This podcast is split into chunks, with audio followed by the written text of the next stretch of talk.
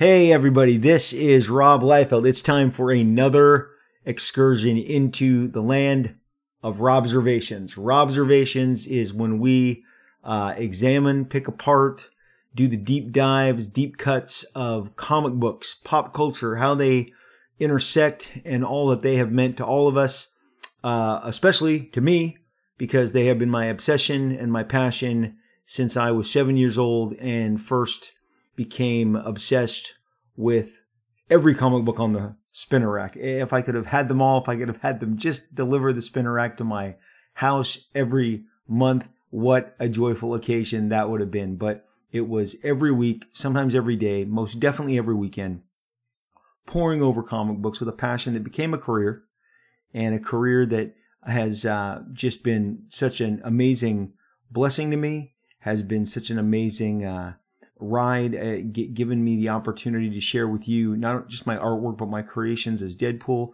Cable, Domino, X Force, Youngblood, Brigade, uh, huge runs on Captain America, Avengers, all the way through up till today. Uh, just what what a blast! I love comic books. I prefer a good comic book to pretty much anything else in life. And what we do here at Robservations is we deep dive through the past because my favorite saying here is the past informs the future. Today we are going to have at it. This is a good one. These are the untold tales of the untold tales of the comics industry. Every business has projects, uh, films, music, TV that, that doesn't come together, that's announced, that doesn't finalize.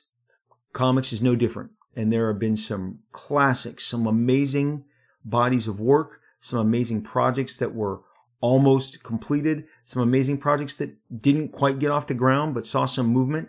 We're going to examine all of those today. We've got three key uh, stories that I'm going to share with you, including one that I am involved in towards the end. We'll get to that at the end, but let me tell you something. I'm going to start with the summer of 1982. It was the fourth uh, in in the Marvel DC Comics uh, team ups that had been renewed. They, they, they had done the classic Spider Man Superman that I've covered with you so well and in depth here on Observations, The Superman Spider Man that kicked it all off in 1976 was an instant classic, beloved by so many, but they didn't follow it up for five years. There was no further Marvel and DC adventures. And it came about that that uh, Jenette Kahn, who was the head of DC Comics and DC Publishing, and Jim Shooter uh, agreed to meet for uh, a lunch.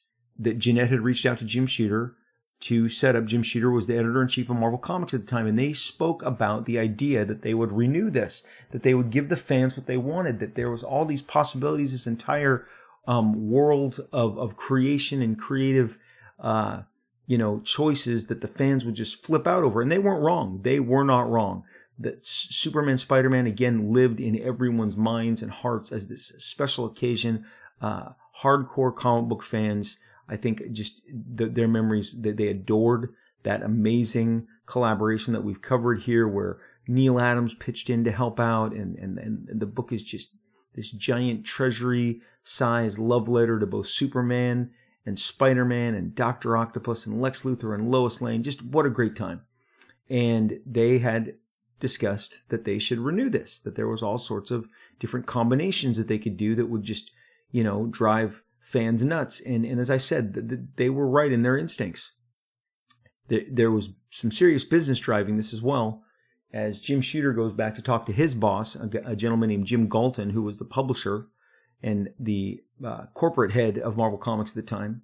And he, at one point, shares with Jim Shooter that they have done the calculations that these will be at minimum $300,000 profit uh, per project to either side, which, which, whichever side which produces them.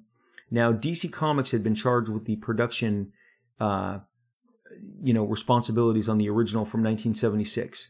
And they kind of called the creative shots. Of course, Marvel is going to, you know, and did uh, exert editorial control. They exerted, you know, uh, consultant input, but DC was charged with the task back in the day. Superman was the bigger character. He was the more known worldwide quantity. Spider-Man was right there on his heels, but but Superman was the classic. DC went first. It was decided that Marvel would go first, and I've also covered previously that that, that Superman Spider-Man 2, while it's a fun book, very admirable effort, does not have the pizzazz that the first one did. It just just doesn't have the dazzle. There's there's the lack of the splash images, the the, the big double page splashes, the big moments that that we cherish, the stuff that we take with us as fans, and and it, it's sometimes the difference between us, you know, tolerating a project, um, merely liking a project, or absolutely loving a project. And in this case, the follow up, which was so capably and well done by John Buscema and uh, Joe Sinnott, who did the the line art from a story by Jim Shooter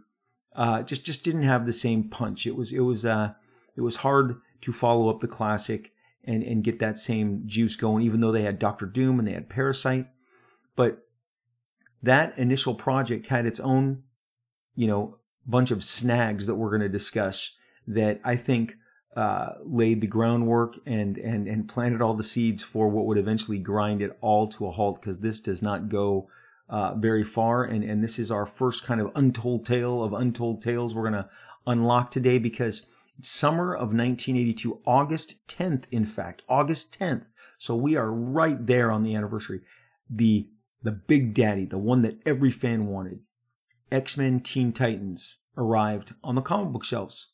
And interestingly enough, while it was written by Chris Claremont and certainly approved and consulted by Marv Wolfman, the two giants that had made X-Men and Titans the dynamos of their respective companies. X-Men, the number one selling book for Marvel Comics, and Teen Titans, the number one selling book for DC Comics, was George Perez and John per- John Byrne as the artistic mastheads, the the the driving forces that drove again fans into a tizzy.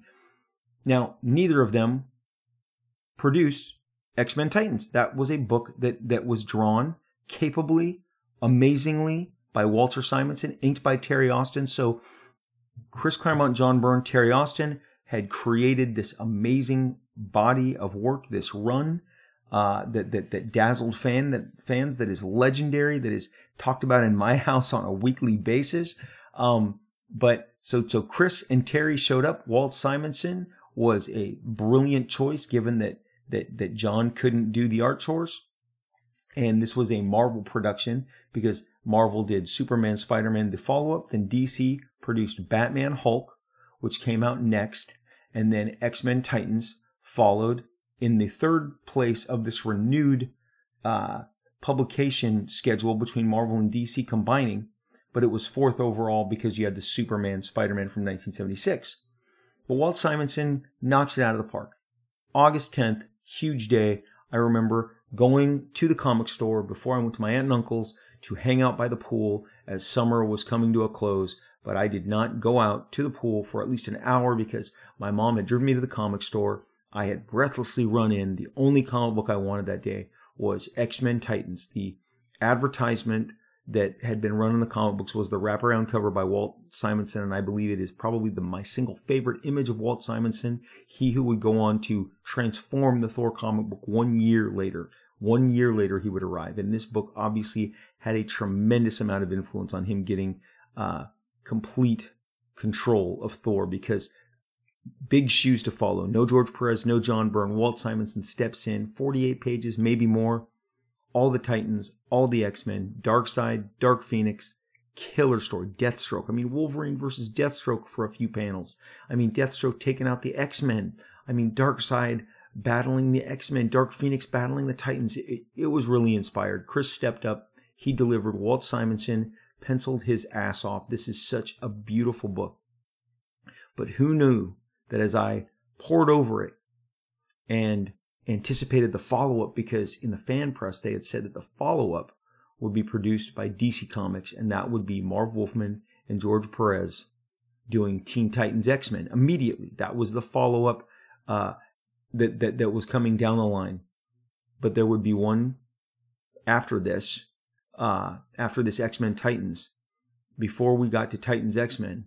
The dream project for one Mr. George Perez was Justice League Avengers, Justice League Avengers, two books that George came to prominence on that George had done beautiful bodies of work on that George was synonymous with at this point. Again, 1982, let me tell you, George Perez is this amazing, uh, fan favorite, beloved, uh, beloved by fans. I, I would, I would venture to say that one of the most celebrated personalities in comics, not just an artist, personalities, names, retailers loved him, fans loved him. Everyone loved George Perez. Had had a huge impact at Marvel, had a huge impact at DC, was one of the early guys to cross the street after this tremendous six year run over at Marvel Comics, doing just gem after gem, diamond after diamond on their big hit books Avengers, X Men, Fantastic Four, Marvel 2 in 1. He goes over, he does Justice League, he does Titans, and he becomes. He, he, he, he is single handedly responsible for DC Comics becoming as competitive as they would become with Marvel, who was dominating. But the Teen Titans just forced itself into the conversation on George's artistic ability alone. No slight to George to Marv Wolfman, but as I have said here many times, these are comic books. The pictures matter first, foremost, and often. And and if the pictures are what's turning you on, and you're the guy that's drawing everybody's favorite pictures, then you have huge influence, huge passion, huge following. And George had all of those things. And so George was engaged and told everybody about his passion for this Justice League Avengers crossover that was set to begin following X Men Titans. But as I said, X Men Titans, as beautiful and gorgeous as it is, this wraparound cover. Little did I know on August 10th of 1982 that this is the last of the Marvel DC crossovers. The Justice League Avengers would not occur. It would not come to pass. And everything after that just crashed and burned. Now, eventually in 1984, I am seated next to George Perez as he tells me in detail, um, with great anger about the fallout of Justice League Avengers. Because as you, as we said, this, this project did not come to pass. X-Men Titans hits in August. Justice League Avengers is going to come out the next year.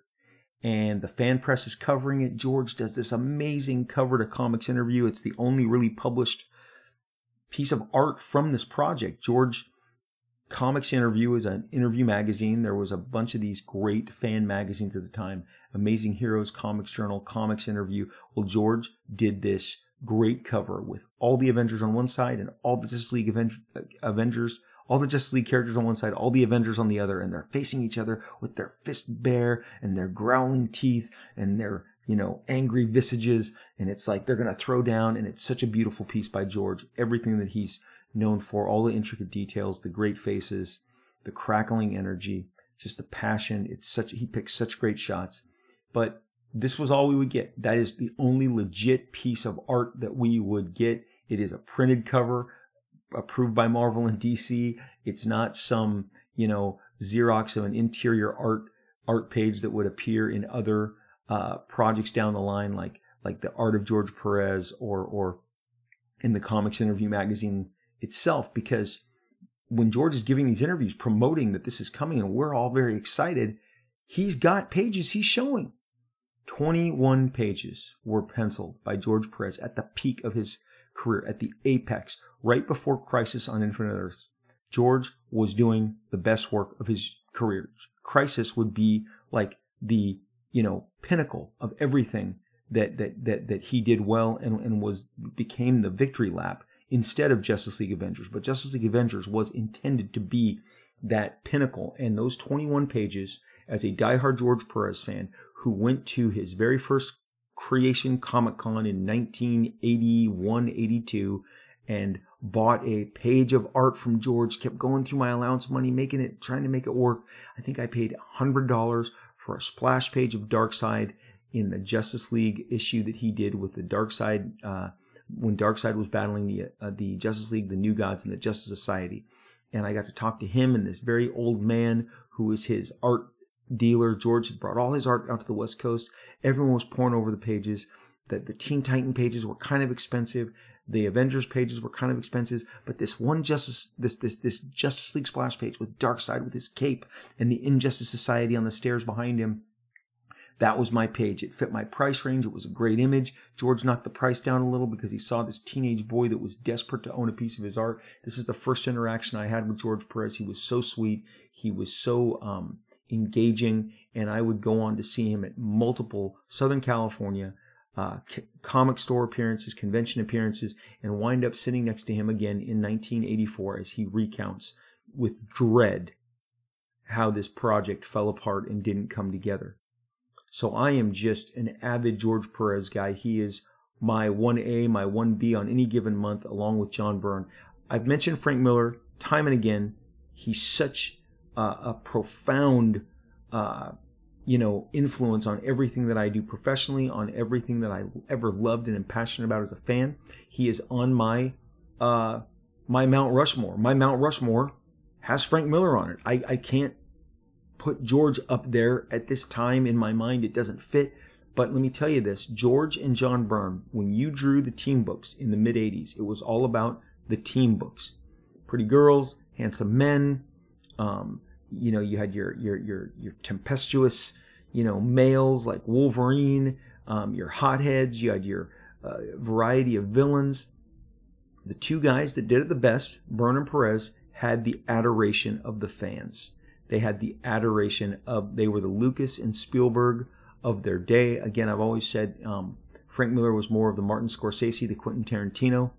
And, and, and, but doing those team books, drawing those pretty girls, drawing those cool villains, drawing those multiple character story arcs and, and six to seven team books, which George and John did so well, had put them at the top of everybody's favorite list. George was adored. Justice League Avengers, those 21 pages.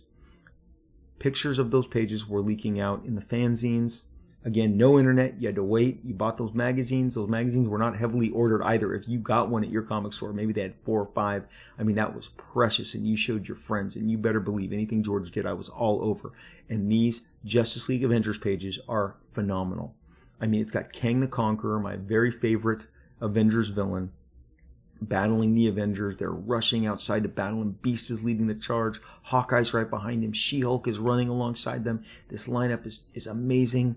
There's there's this this this great gathering of the heroes around the table with with Cap and Thor and Iron Man and I mean and George is just he's picking the shots.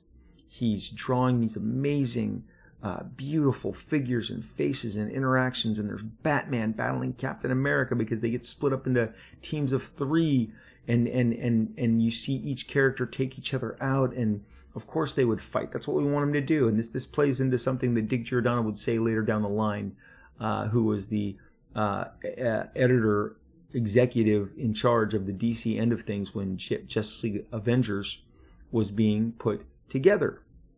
And uh, again because dc comics was running point on this but they needed approval from marvel. And dick giordano maintained that one of the things above all else that anybody wanted to see was these characters get together to fight and he was 100% on the money. And as I've already said here he was not wrong. What went wrong was the ire of Jim Shooter. I I'm going to tell you Jim Shooter did more right than wrong in my opinion. He is the best editor in chief Marvel ever had.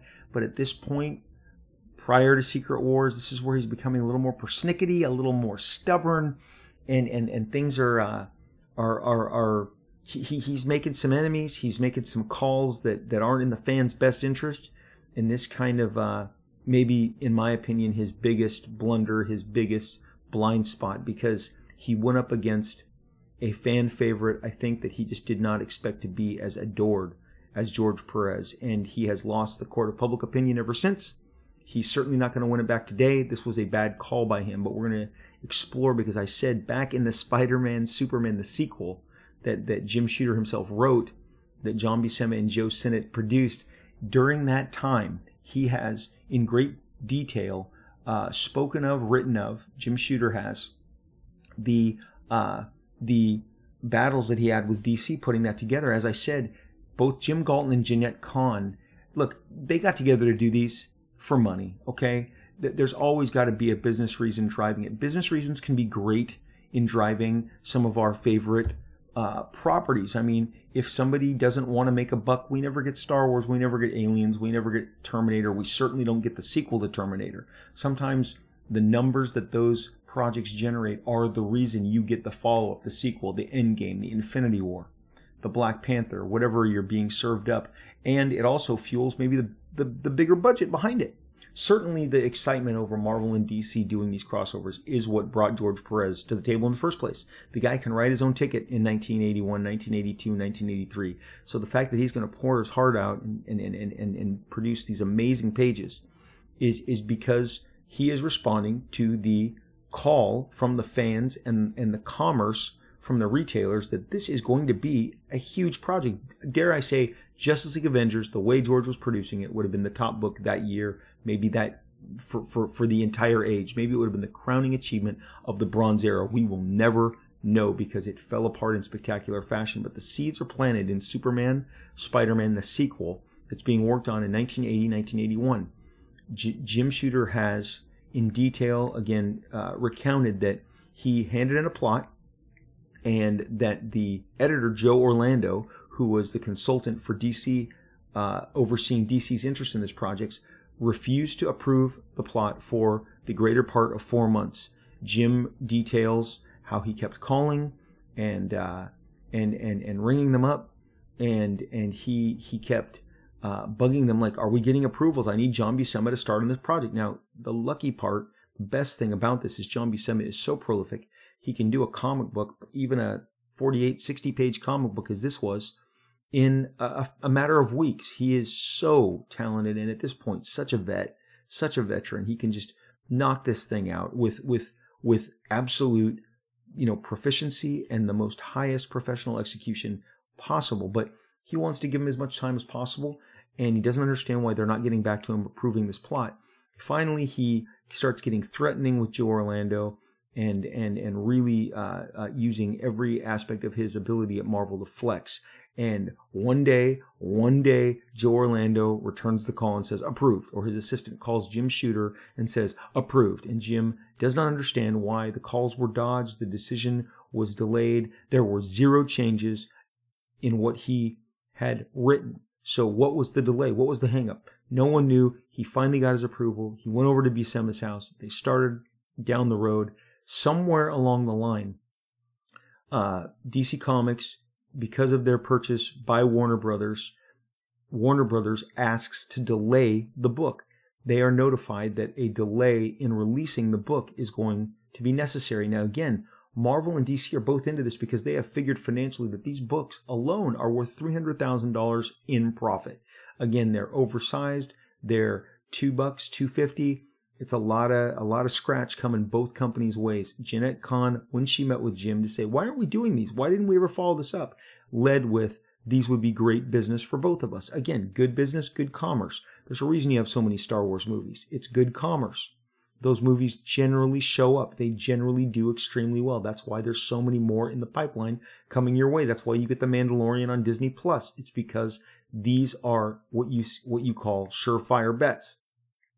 So they begin this process. Jim is delayed by four months. Marvel is working from behind kind of the, the now the, the deadline wheel, but they're given this blessing that this book, because of corporate uh, synergy reasons with Time Warner and uh, DC Comics, they have to push it off. But DC contacts Marvel and says, "You're late."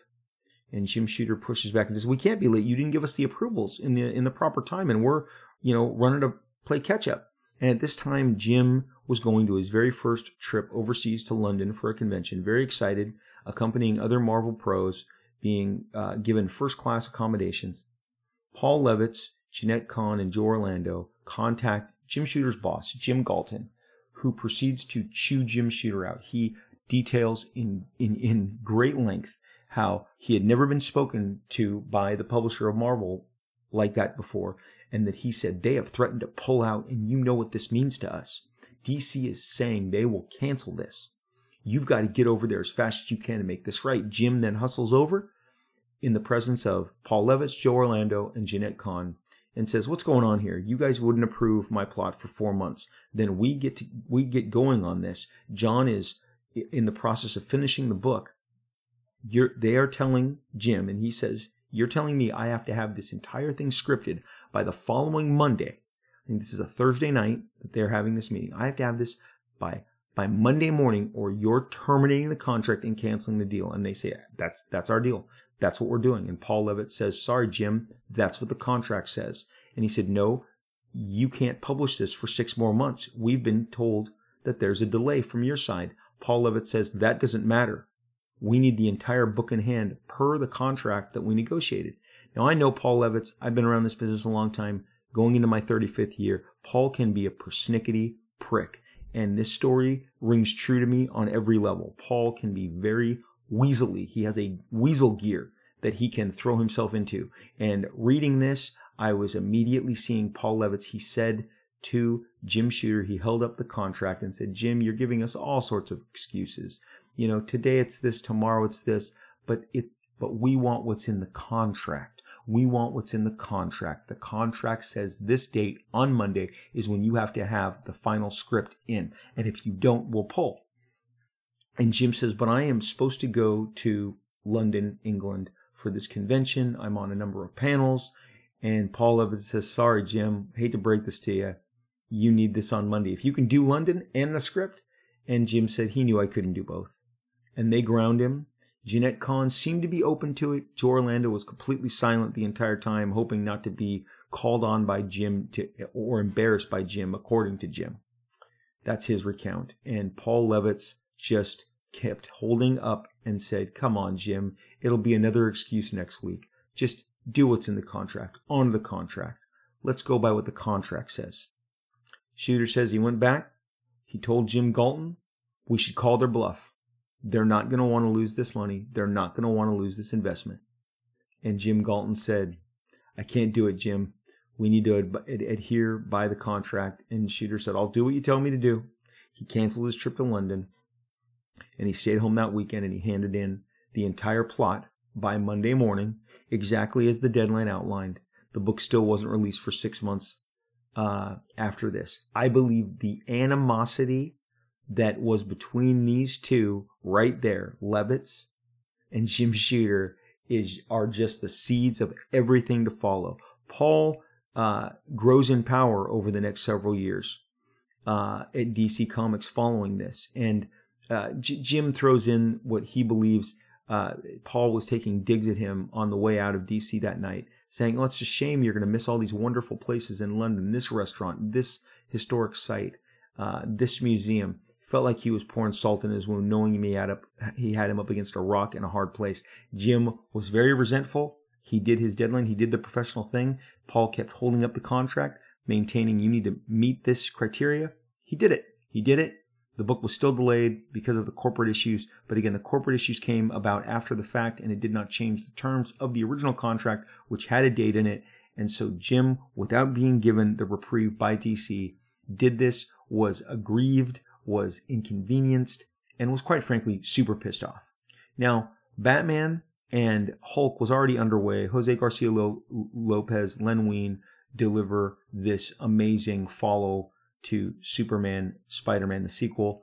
And it's great. It's great fun. Batman Hulk is terrific. Hulk certainly has the TV show on the air. I think that's the primary reason why they did it because to maximize on that uh, appeal. Hulk had, had grown to be Marvel's number two worldwide licensed uh, figure character property. So obviously, Batman, with all his cartoons and his TV show, 1982, Batman is a giant. He's a big deal.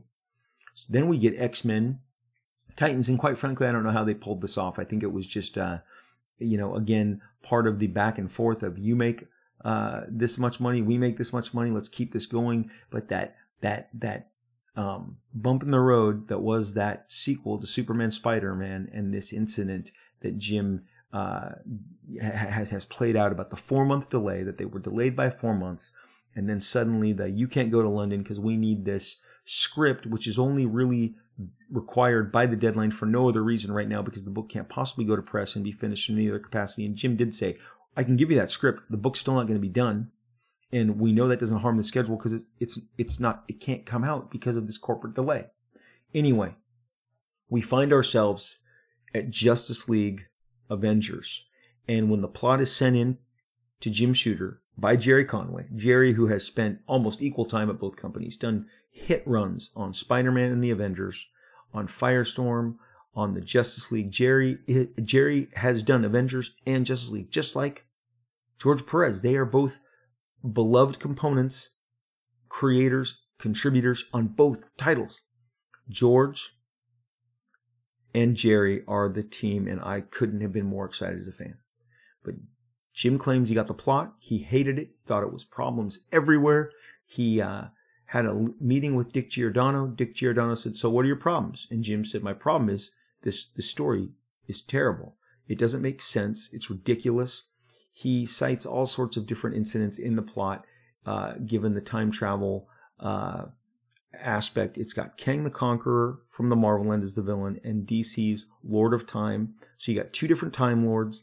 And Jim, everything from the lineup, the specific lineup of the Avengers characters, just pisses Jim off. He he holds nothing back in recounting how angry this plot made him. He said it was nonsensical. The team ups didn't matter. The end game didn't matter. He, he felt like the entire plot could be undone given the illogical aspects of the story. Dick Giordano says, look, I understand what you're saying, but this is comic books and we always change things as we go along. Jim said, no, no can do. I, right now I'm stopping this and Dick says, please, this is going to inconvenience Gerry. This is going to upset the office. He, he begs with Jim to let this go forward. Jim is insistent that this not happen, that he wants his notes addressed. He has given specific notes. And by the end of the conversation with Dick Giordano, he goes, I'm going to tell you how you solve this. Give me a new plot. Give me a brand new plot. Start from scratch. This does not satisfy. Dick Giordano says they'll work on it. They reach out to Roy Thomas. They include Len Wein. They're just pulling in all sorts of elements to appease Jim Shooter. Jim Shooter cannot be appeased. He believes, after speaking with Roy Thomas and Len Wein, both of whom say, we believe we can rework these elements and get them more to your liking. Jim is completely and totally unsatisfied and maintains that there is no way that there is any modifications to the existing storyline that he will not go through with it here's the deal George had already started drawing the story. I have been that guy who has been so energetic about something, you just start on it. You just go. You, you've already been given a green light. You're creating covers, pinups, sequential pages. I think George's Jones for this book shines through on every one of these 21 pages that George Perez went ahead and drew based on Gerry's original story. Word leaks to Jim Shooter that George Perez had has drawn 21 pages and he explodes. He flips out. He demands that those pages be axed, killed, and, and that he will not use a single panel. Dick Giordano again meets with Jim Shooter and says, look, we believe we can make some address, we can address these. I work with Len Wein, Roy Thomas, everybody's on board. We are, we are rejiggering these pages. We are re, uh, you know, we have a way to use everything that George has done and, and so that none of it goes to waste, given that George has given so much of his time and his ability and his talent. And Jim is a hard no, not a chance. There will not be a single panel from these pages used.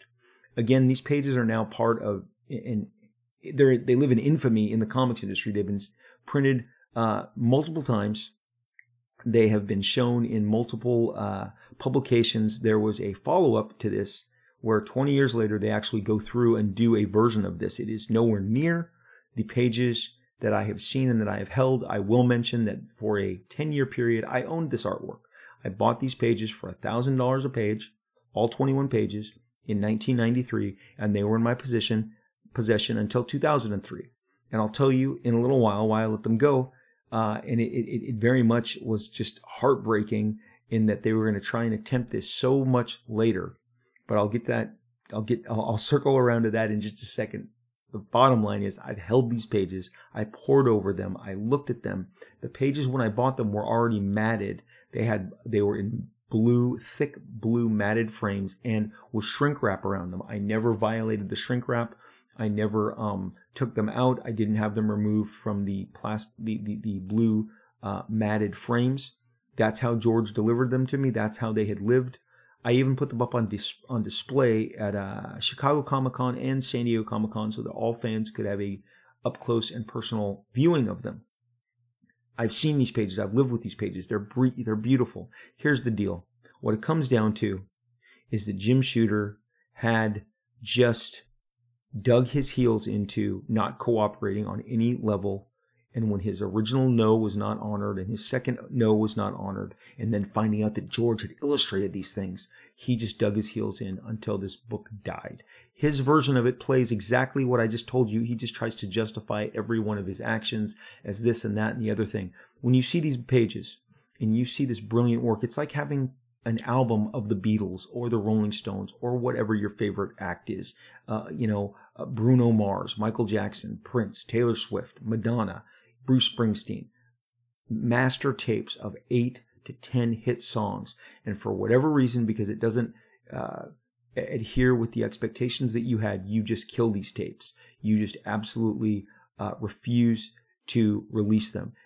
These are, it would be again on par with those great artists, an entire Star Wars film, filmed by George Lucas, that you decided, no, it doesn't fit with our preordained uh, expectation for this project, so we're just not going to release it. it. It baffles my mind to this day that these pages were not seen, were not finished. Some of them were inked. Dick Giordano inked partial panels on these pages. This was more than just 21 inked, 21 pencil pages. They had gone into the inking stages with Dick Giordano, who is George's favorite inker at DC Comics, who was also the executive in charge at DC Comics. And he was, he kept trying to convince Jim, just allow this. And, and I just, I cannot impress on you enough. There should have been a way to make sure that these pages went out. J- Jim Shooter, the executive, went up against the darling of the comics industry in George Perez. And in recounting how furious George was, George said in an interview with a British uh, comic book magazine. He, he, he did not mince his words when he spoke and said, I don't want this taken wrongly. Um, Shooter knows full well that no one else will sell the book the way I did. I am a fan favorite, and everyone wants me to do this book, and Marvel is actively trying to sabotage it. I will not let Jim Shooter get away with what he has done. I am going to use every available means to let people know what Jim Shooter has done. If people don't believe what I say, at least I have gotten it out of my system. He believes because shortly after canning this project, and I just read that word for word out of the companion, the compendium companion that comes with the eventual crossover they did 20 years later. Kurt Busiek and George Perez got together to do this major four 48 page uh, issues of JLA Avengers. George's uh, that, that that's his quote from the magazine shortly after Shooter killed it. Shortly after Shooter kills it, hard no breaks DC's heart. DC then pulls out and says there will be no more DC Marvel crossovers that that was the straw that broke the camel's back. Jim said, you know, everybody knew what it cost us. He blames Dick Giordano um, for for not adhering to what Jim said out the gate that he did not like the way this plot unfolded. He did not think it was um, well constructed. Jim has shared on his blog that Tom Brevoort, the current Marvel editor and the editor of the eventual Avengers JLA project that saw uh, saw print 20 years later, Tom Brevoort said, you know, I wasn't there, but everyone I talked to involved in the time reflected everything Jim said. There was problems with the story. It was a real train wreck. I say, who cares? You have the biggest star on the planet, George Perez, pouring his heart into these pages. These pages looked amazing. They look be- they are beautiful. They are among the best things he's ever done. I have no doubt once they were inked and colored and finalized, this would have been, as I said, maybe the the the the gold gem of the Bronze Era. You had passion from George Perez. He loved this. I love The Lord of Time. I love Kang the Conqueror. I can speak as a fan of both the Justice League and the Avengers that this is exactly what I wanted to see. Every page pushes my button. Every page is something that I wanted to see. But Jim Shooter felt slighted, felt his authority was undermined, and he pulled the big boy pants, and he certainly had big boy pants. He's six seven. Jim Shooter's a six seven, very intimidating man. And at that time, feeling the height of his authority, he killed the project. He killed the project, agreeing to, after killing it, that he would approve the subsequent plot that was submitted. It was at that time, just to get all the details in there, that Dick Giordano pulled out and said, Because you've done this, we will no longer be cooperating with you on any level. There will be no follow ups. There will be no further DC Marvel team ups. And until 1995, where Marvel and DC produced a mini series where they battled each other and then they started doing this amalgam where they they took versions of each other's characters and mashed them up this was a 15 year stalemate. Really, it was a 15, 14 year stalemate. It's a long time.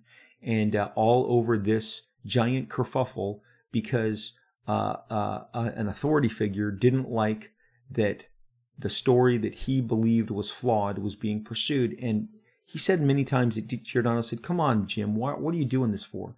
You got the biggest artist in, in, in at our company, DC Comics, and an adored artist from from your fan base, George Perez. He serviced both fan bases. They adore him. They just want to see these characters get together, have an adventure, fight, mix it up." And he was on the money on this. Jim Shooter's ego, his arrogance. He says, I did my job. At the end of his writing, his recollection, he said, I did my job. I demanded a great story. I demanded a high, I demanded quality. And if that damned the project, then that damned the project. Because at the end of the day, I was doing my job. You didn't do your job in this case. You did not do your job. These pages are gorgeous. They should have seen print. The reason I let them go is the day I was sitting at my computer. I was hitting my refresh button in 2001. I think it was one of the major shows. They announced that Marvel and DC were coming together, that George Perez and Kurt Busiek were going to do Justice League Avengers. I had owned 21 of the most exclusive pages ever in the history of comics up until that point. They, I had shared them generously, as I said, put them on display in free viewings at the major conventions. There was no reason for me to hoard them. I wanted to share them with everybody, make sure that you saw what I saw, what was in my collection. They were special. I felt like I did have that secret third act from Star Wars or Empire Strikes Back, some unseen footage that was, uh, you know, this, this, this treasured collector's piece that, that, that was a part of cinematic history or comic book history in this case, or, or, you know, unreleased masters by the Rolling Stones or the Eagles or, or the Beatles That, that's what I felt I had. And when I saw that there was going to be four 48 pagers and that there was almost going to be, I'm sure with covers, 200 pages now of something that had not been done for at that point 20 years, I immediately felt that the value of those pages just dropped. That now I didn't have anything special. Um, these didn't hold the same appeal to me because they wouldn't be revered in the way that they had been because there's going to be this new 200 pages, 200 pages of this actual newfangled crossover uh, that was going to exist that was going to supplant them. So I immediately moved to sell them. Uh, I eventually sold every single page and and and released them. It, it was just uh, my love affair with those pages like died almost instantly because they just part of their appeal to me was that I had those pages that I saw in the fanzines and I got to know George Perez and I got to buy them his price. He asked a thousand dollars a page. I met it. I owned them. They were brilliant.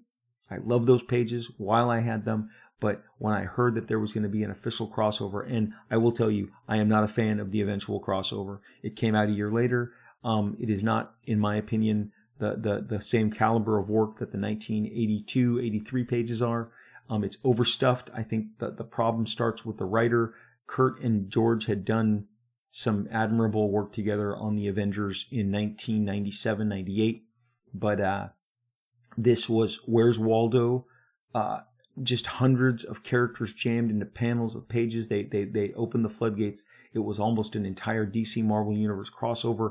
The focus to me was hard to maintain. George was just packing it in. There's space, there's movement, there's some some of the most iconic Avengers and Justice League shots in the original pages, and here it's this cramped, very, um, uh, in my opinion, the final project, what was put out in 2002, 2003, that is a overstuffed, very cramped, um, just uh, really almost uncomfortable to, to to to look at all the pages because it's it's it's it's just too much. That's just my opinion. That is my opinion. The book sold extremely well. It is a giant hit. I have the oversized slipcase hardcover on my shelf next to me. I just read from the compendium.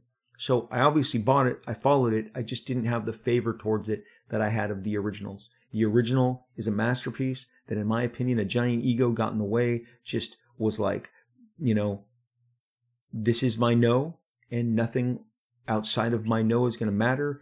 And no matter how many people pleaded with him, and the list is long Roy Thomas, Len Wein, Gerry Conway, Dick Giordano, George Perez, he killed someone's dream project. And I felt so bummed when the announcement came out in the fan press.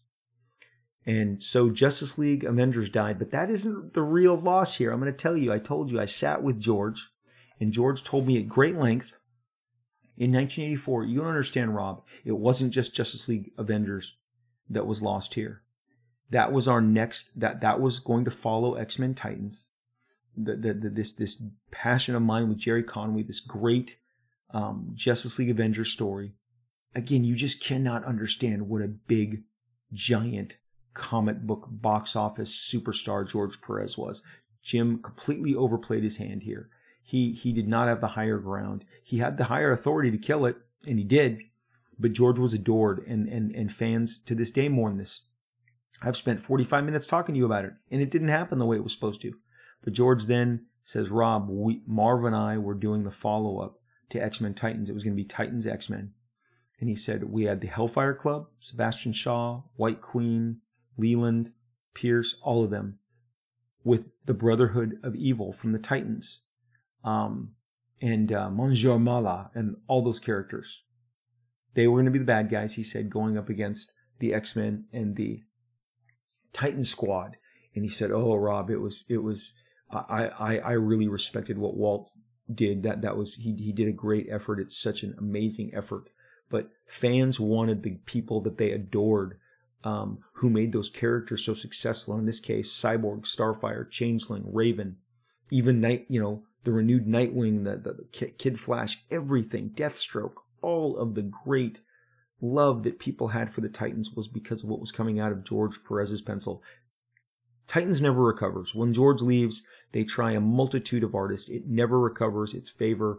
Uh, it loses track fairly quickly. It was one of the first books that you could tell was a byproduct of a creator's fan base. The creator's fan base was what made Titans, and that was George Perez and his beautiful art and storytelling and imaginative character designs, characters. When he left, Titans never recovered. So the fact that he was going to follow up Marvel's stellar effort, Walt Simonson's outstanding X-Men Titans, with his own. George is a competitive guy. He would have stepped up to the plate.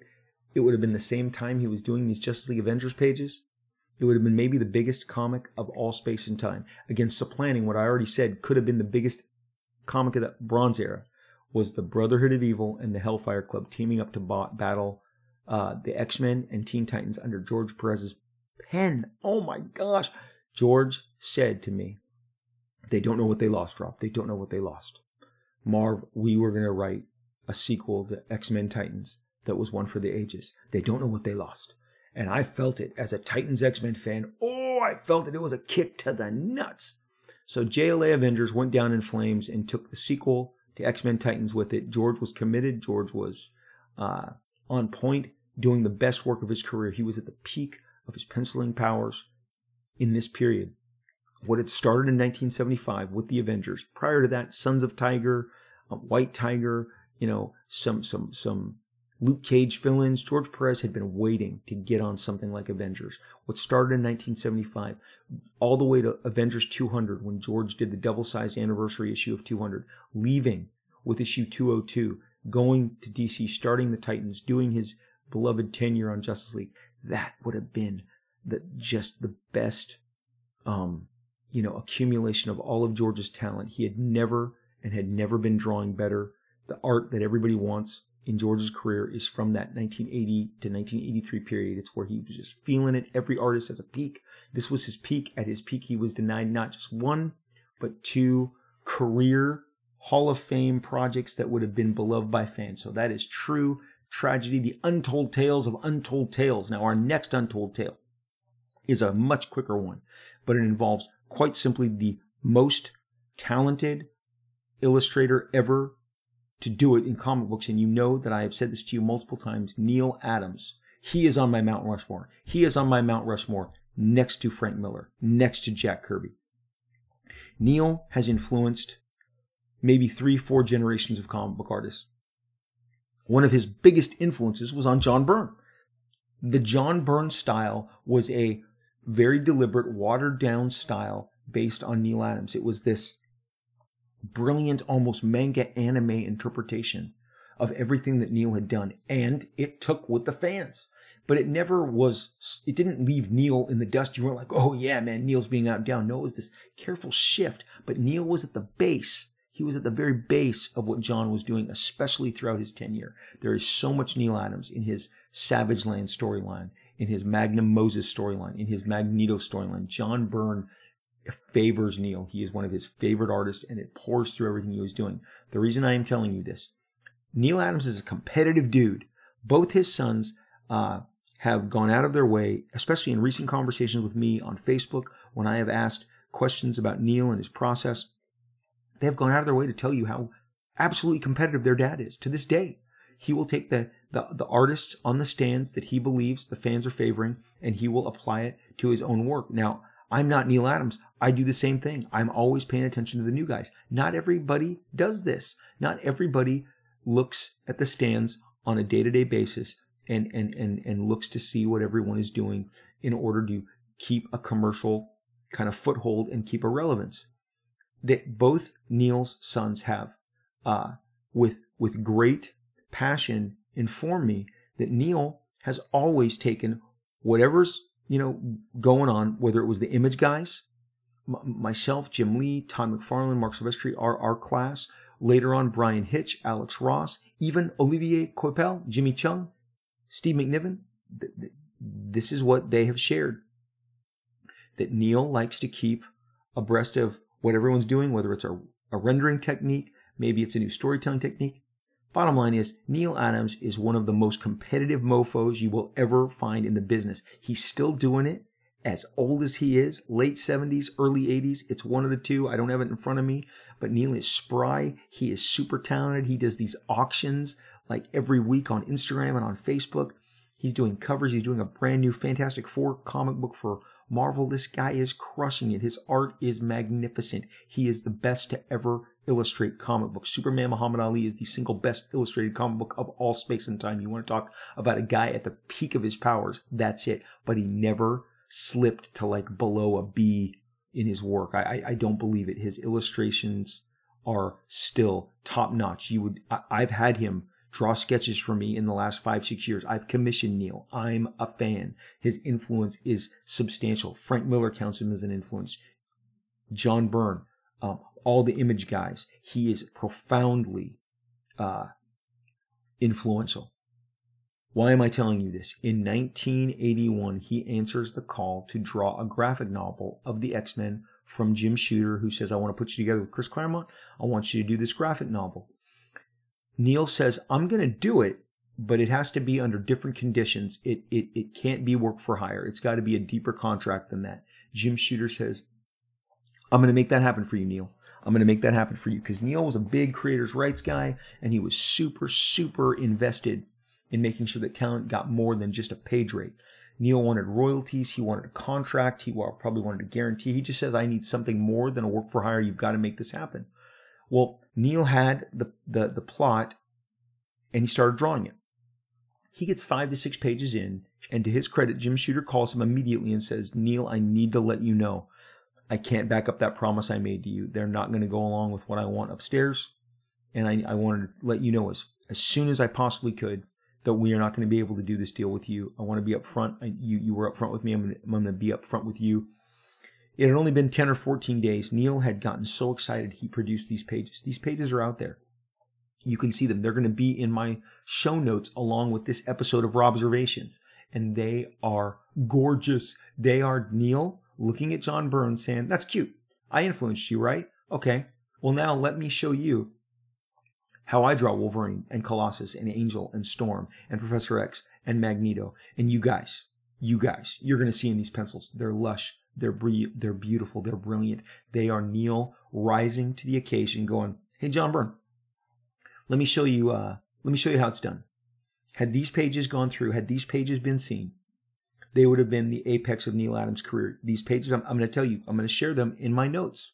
And you're going to see how beautiful they're drawn. You're going to see the John Byrne influence. So it's a guy influenced by Neal producing this amazing work and then Neal going, I can take some of your influence. The, the Wolverine that John, that, that, that John Byrne drew that everyone loves is very present in Neal's rendition, except it's, it's Nealized. And I'm telling you, they're beautiful. These are beautiful, beautiful pages. But Neal is immediately told by Jim, we can't do the contract you want. And I, I mean, look, X-Men was a home run. It was a grand slam. It wasn't like Neil was creating something from the ground up. So I can see where the people upstairs said, nah, X-Men sells on its own. By that time, Neal Adams, uh, by that time, the X-Men had had multiple fill-in artists. George Perez had done an entire annual that just sold gangbusters. Brent Anderson had done some fill-in work. John Romita Jr. had done an annual. Um, you know, Paul Smith was in the middle of doing his transformational run. Dave Cockrum had come back and the book maintained huge sales, actually more than, than John based on the inertia and the momentum John provided. I can see the guys upstairs saying, you know, Neal Adams, he, he's definitely, he's a moment, uh, a monumental talent, phenomenal illustrator, huge name in comics, but we're not going to bend the rules for him. Maybe it was something else. Maybe it was a brand new, you know, uh, comic book they would have, but on this, on X-Men, they said no. So Neal put his pencil down after six pages was very polite, said, Jim, I get it. Sometimes it happens, sometimes it doesn't, and they parted ways. That is another untold tale maybe you did not know. They then go and give the project to Brent Anderson, who also is very Neal Adams influenced, a ridiculously talented penciler in his own right. God Loves, Man Kills is the graphic novel that Neal was set to illustrate. Brent handles the chores instead. It is a classic. It is acclaimed. It is one of the most uh, critically heralded bodies of work, a, a, the very first X-Men graphic novel. Chris Claremont wrote his ass off. Brent Anderson steps up, pencils and inks this thing, and just uh, delivers just a beautiful body of work. I would have loved to have seen Neal do it. Neal, at this point, is the best Neal has ever been. He, again, a guy at the apex of his ability. He was starting Continuity Studios comic books, Ms. Mystic, some of these other really interesting concepts you would stare at Neal's work. It was so beautifully drawn, so beautifully rendered, so tightly uh, inked, and, and and just all the little details and the nuances. And I, just maintain Neal has been and continues to be the best illustrator we have ever seen.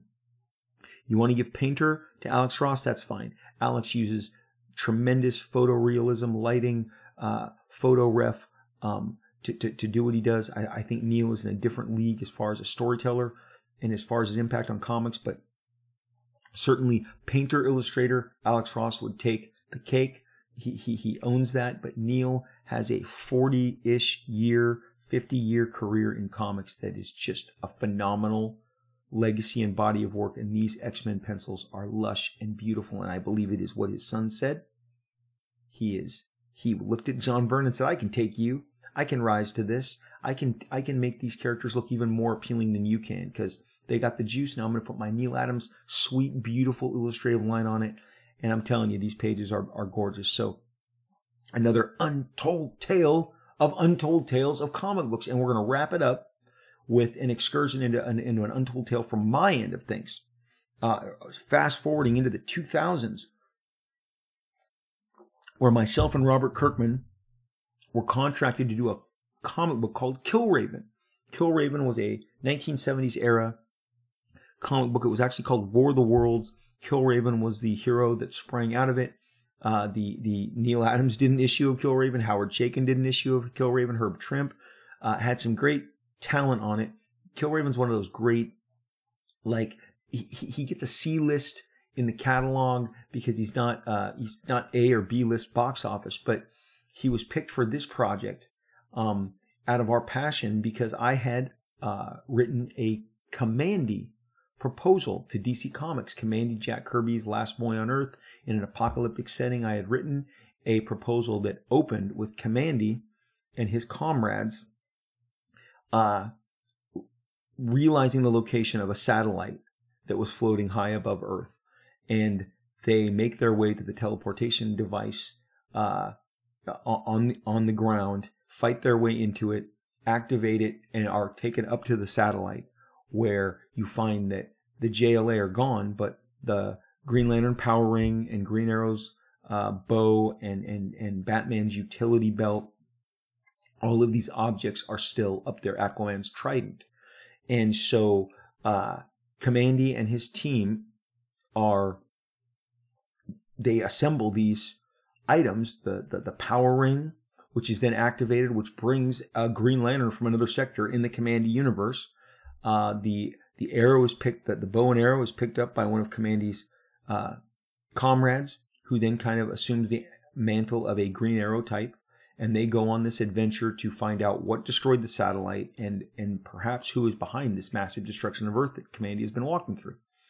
DC summarily dismissed it. I had not been on good terms with DC, but I did not stop that from me giving this over to them. I believe I spoke about this in an interview which led at the time editor in chief Joe Quesada at San Diego in 2005, 2006 to inform me that I should do this with Marvel except call it Killraven. And then he said, Why don't I team you with Robert Kirkman? You guys seem to like each other, you're friends. Would you guys do this together? We were all on the couches in the Hyatt in the afternoon of a Friday at San Diego Comic Con. We were all in town. We were all doing the show. We uh, were on a break. Jeph Loeb is sitting there. Joe Quesada, myself, and Robert Kirkman. Joe says, I can get this done. I can make this happen for you. He even jokes first, Do you want to write this to Loeb? And Loeb's like, No, have, have Kirkman and Liefeld do it together. Well, what happens is that the, the, the project gets fast tracked because I'm doing Onslaught Reborn with Jeph Loeb in 2006, and and Jeph is uh, got a ton of uh, TV responsibilities. He's doing the Heroes TV show over at NBC. The plots, the stories, the script starts slowing down, and Onslaught Reborn is going through like these massive gaps on the schedule. So I, I, did issue one, I did issue two, and then huge gap between issue two and three. And I said, Hey, you guys, come on. What am I going to do with my time here? I, I, you know, do you have something else for me to draw while I wait for the Onslaught Reborn plots? Well, my editor, John Barber, who actually is my editor today over on Snake Eyes, that I'm doing a G.I. Joe project over at IDW, he says, Rob, we've been able to get Killraven through the system. Kirkman's working up the first issue's story.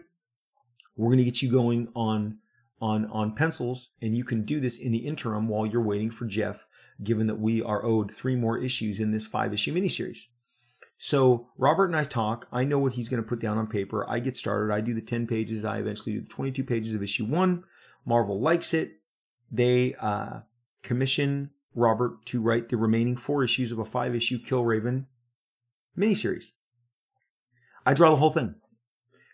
The only thing is, shortly after issue two, Robert leaves Marvel. He uh, leaves Marvel, becomes a partner at Image Comics, something he is long overdue, given that, and we will discuss this at some point. Robert Comics is the reason Image Comics, Robert Comics, that's good.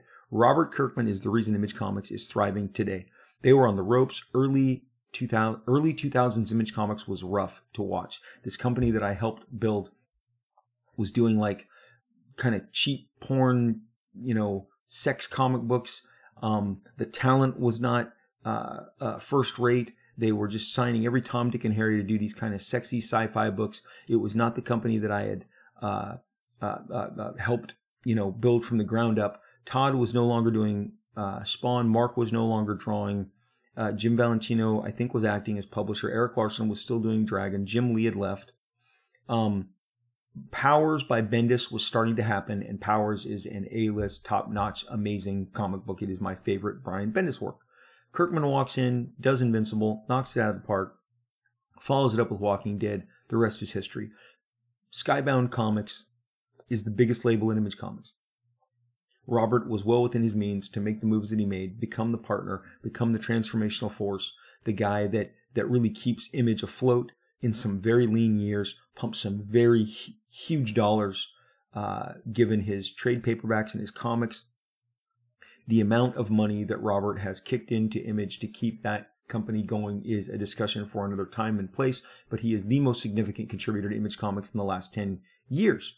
He leaves Marvel to become the partner, and shortly afterwards, he does a talking head video, like a green screen, where he says, you know, when you were a kid, did you walk out of Raiders of the Lost Ark and say to yourself, all I want to do is the further adventures of Indiana Jones? Or all I want to do is more Star Wars? Or did you want to make your own characters? Now, the irony at the time was I'm of Robert's camp. Make your own stuff. Like, but there are classics that are very attractive to the populace. And nowadays, especially I think because of Marvel films, more than anything, everybody wants to do a Marvel film, especially because it has made the careers of so many actors and has made the careers of guys like the Russo brothers who had been doing sitcoms prior to then having Marvel comic success. Where, I mean, I'm, I'm not sure if the Russos have directed a movie outside of Marvel as yet, but I believe all their Marvel movies are hits. And so again, why leave the Marvel compound when it is churning out hit after hit after hit for you? So this idea that Robert put up that, you know, don't you want to create the next big thing? Was this kind of creative challenge he presented, but it rubbed Marvel the wrong way. I was told this by my editors because I had like three different editors over the course of Killraven. But the Killraven miniseries has a futuristic Wolverine. Uh, the the the the uh, premise is still the same. The Martians have conquered us. They have conquered Earth. Killraven in our first episode is very much a Russell Crowe type gladiator, young in the gladiator rings where the Martians pit people against each other to battle for their pleasure to the death. He battles his way out of the arena, off of the uh, giant helicarrier that is halfway into the ground in New York City, that is where they house all these um, uh, gladiator games and they keep so many humans prisoner. Killraven makes his way out into the uh, what's left of Manhattan. He eventually stumbles across the half remains of the Vision, who is only from the torso up, very much a nod to C3PO in Empire Strikes Back after Chewie discovers him as they're dismantling C3PO for parts. A, a vision, a half assembled Vision and Killraven continue to wander until they hit Avengers Mansion. They discover Avengers Mansion. There is someone with Iron Man's armor. There is someone with Hawkeye's bow who are holding down the mansion from potential Martian invaders. They have discovered these weapons in the Avengers arsenal. This is again a nod to what I was doing with Kamandi.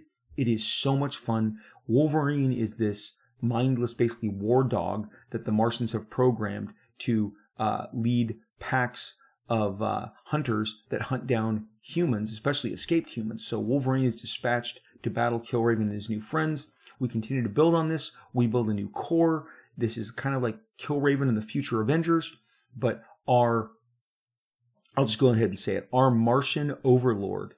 We are we reveal at the end of issue two that the reason he was able to subjugate everyone again, this is drawn in 2007.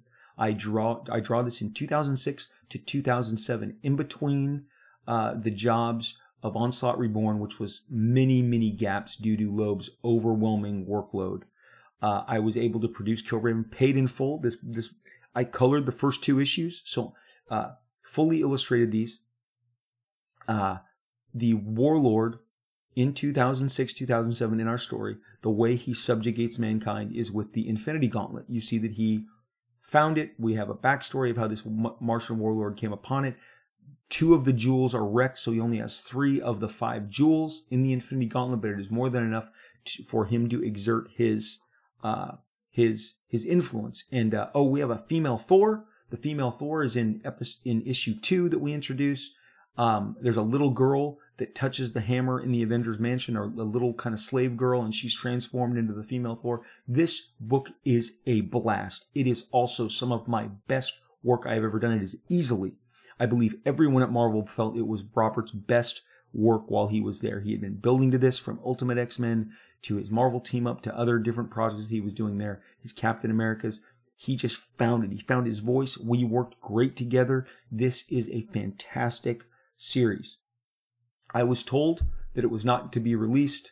I, I was given the bad news that they were going to sit on it because there was hard feelings that they had towards Robert Kirkman and they had set it aside. Then about a year and a half later, based on so much of my pleading, they said that they had discovered that, that they had decided that they would release it. It was going to get announced at New York in 2008. It did not.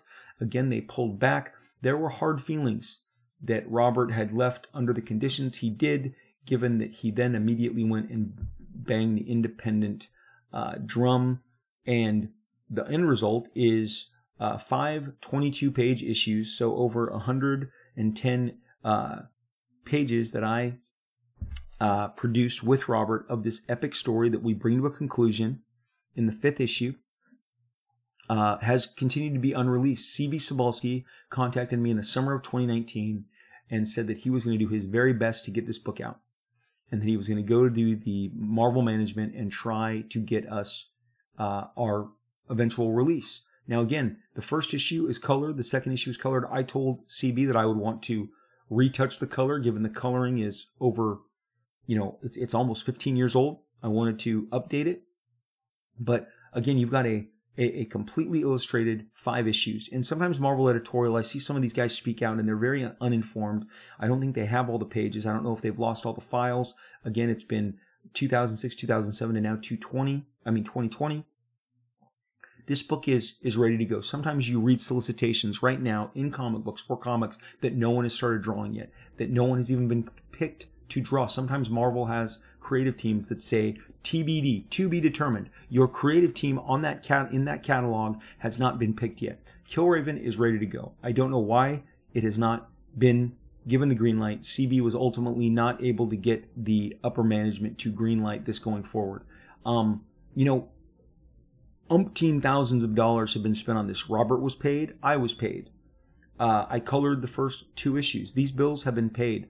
They are ready to be released and to be activated. But every day I believe that that is likely not going to happen. And this is not a gripe. It's just a part of the, you know, untold tales of untold tales of comics. Sometimes you win, sometimes you lose.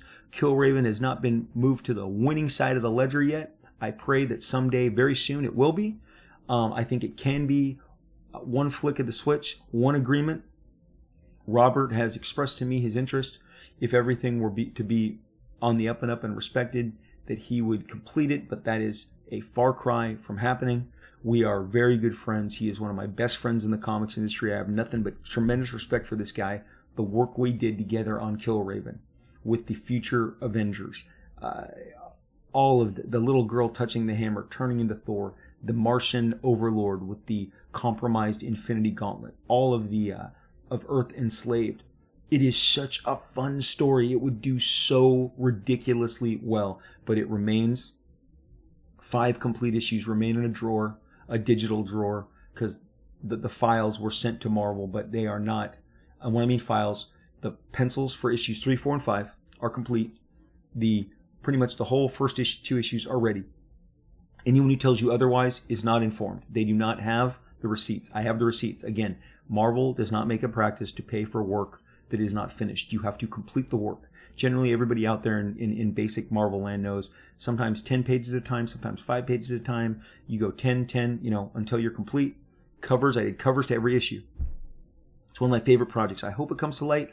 I've reconciled myself that it's not. It's a fun story I can tell you on Robservations. It fits neatly on the shelf alongside the unpublished Justice League Avengers and the unpublished Neal Adams God Loves Man Kills. And there are so many more untold tales of untold tales of comics that we will cover in the months to come because these are just a hoot to talk about. The possibilities. What if Lord and Miller had been allowed to finish their 95% completed solo film, right? You know, what, what so, some of these movies, some of these projects that we see, you know, Scott Derrickson, who I love, his, his, his body of work is fantastic. He shot an entire Snowpiercer pilot, a two hour pilot that we have not seen. He cast Jennifer Connelly. So this type, this stuff happens right now, today, in our world, as we live and breathe right now. There are projects, films, uh, television that have been shelved that you're not going to see. You may never see. The Snyder Cut is a huge triumph of something like this. That, that's that's when a Killraven project works out. People go, we're going to flip that switch. We're going to make that happen. I pray to God that Killraven happens. I do not hold out any hope. Last summer, I thought it was as close as it was going to be. CB had genuine interest in making it happen. From a creative standpoint, he thought Kirkman Liefeld in 2020 would have been a giant, giant project. Um, maybe it's going to happen down the line. Maybe it won't. Justice League Avengers is just a whopper of an untold tale. The fact that it cost us the follow up to X Men Titans is brutal. What a kick in the nads. Okay? The Neal Adams pages, you're going to see them on here. They're brilliant. They're beautiful. I, I would, I wish that he would have been unleashed on that. He had the eye of the tiger. He wanted to show that he could play with the big boys and that these guys who were influenced by him were not as good as him. Neal is a competitive dude. He loves to compete. He lives for it. You could see it in these pencils from nearly 30 years ago. And Killraven, there it is. You heard it. I laid it out for you. It's an untold tale of the untold tales of comics. Thank you for joining me. I am on Twitter at Robert Liefeld with the blue check to differentiate me from the weirdo imitators that I see sometimes. On Instagram, I am at Rob Liefeld, at Rob Liefeld. Much simpler. I got to that name first before the squatters did. Okay. So anyway, at Robert Liefeld on Twitter, at Rob Liefeld on Instagram. I'm all over social media. I love hearing your feedback. Thank you for listening to Robservations. Please subscribe to this. Pick up my new Snake Eyes Endgame Dead Game uh, uh, mini series that's out right now. I have a passion for comics. I don't just talk about comics as I do here on the podcast. I make comic books. I will always make comic books. This is my passion, creating from the top of the left hand side of the page all the way down to the bottom right corner. I fill it with storytelling and ideas and characters, and I will be doing that until I pass from this earth. Thank you for joining me on Robservations. I hope you have the very best day. We will see each other soon. We will talk again real soon. Stay safe, stay out of trouble. Talk again soon.